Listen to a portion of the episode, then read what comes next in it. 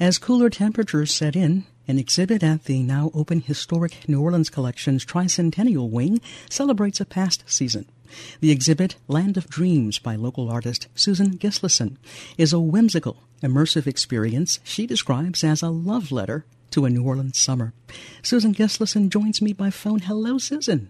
Hello, Diane Mack. Thank you so much for having me. This is quite a treat and a respite in these uncertain times. How did the idea for this multimedia art installation, Land of Dreams, come about? Well, the original idea was to create a place that people would want to spend time. Why do you call it Land of Dreams? Are we literally walking into a dreamlike existence?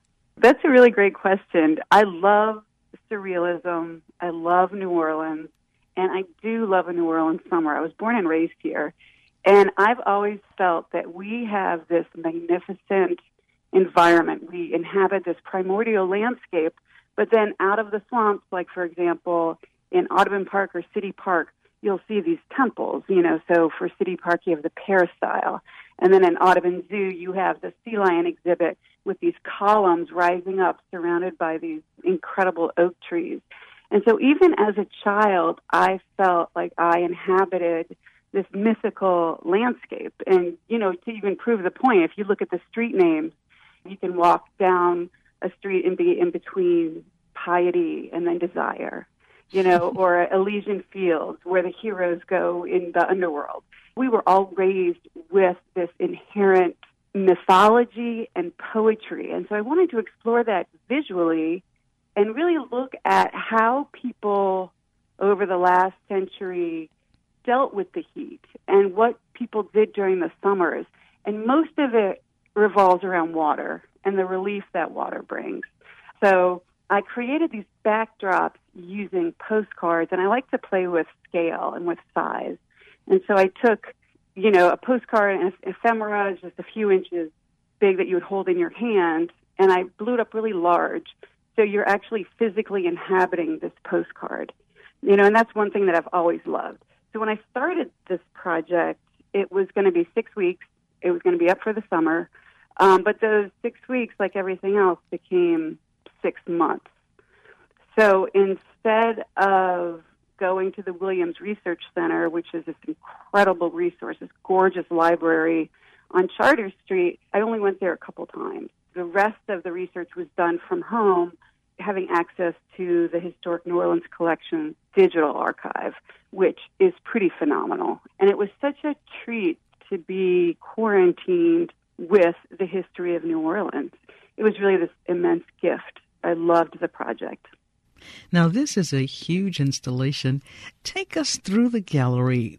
What are some of the highlights? What will we experience? One of the big ideas was for it to have a high delight factor early on in my research, I found that there was a place a couple blocks down from where the gallery is today on Royal Street called Pennyland. And Pennyland was there for about 70 years, and it had games of chance, games of skill, and you know, literally a couple generations would go there. Ignatius Reilly went there, you know, Walker Percy went there. And when I was doing research, I listened to this podcast that had recently discovered recordings of Tennessee Williams' voice from Pennyland. He and a lover had gone, and you can listen to his voice, and it's like magic coming through the wire. I mean, it's just like fireworks. You can hear the pure delight in this man's voice. He was someone that always occupied these rarefied spaces and rarefied air because of his talent. And yet here he was on Royal Street with a penny and the joy that he received from you know recording his own voice and hearing his own voice just touched me in such a way that I wanted to really exalt simple pleasures. So I created these little dioramas in gumball machines. So I have about 18 different gumball machines, and in each one is a tiny little scene. It's just a snapshot, and it's meant to get people to stop in the space and to look you hopefully see something that resonates with you, the mirror to your life. And what does it remind you of? You know, it's a love letter to a New Orleans summer, but it's also a love letter to childhood. Really wanted to kind of capture that. idea of amusement and that a simple amusement can be really precious and really important. So you'll see street performers, you'll see children, you'll see lovers, and I was just kind of going for joy, for beauty and joy, because beauty is important, especially when we're faced right now with so much uncertainty. It's great to get lost in a moment. Now, you have ferns on the ceiling? Hanging from the ceiling are about 25 or 28 parasols that I created, and the parasols are made out of ferns and palms and bamboo. And basically, the inspiration from that coming from these photographs I have of my grandfather hiding from the rain underneath a giant leaf. you know, and if you're a kid in New Orleans, you know, at, at some point or another, you took an elephant ear and held it over your head. So the whole idea of palms and ferns being a sheltering space. It's so fertile. It's so fecund. You know, I wanted that green color because in the summer everything grows. I really wanted the light to come through the ferns and the palms and create a green light. And what about the floor? On the floor, these giant decals of lotuses. I love Greek mythology.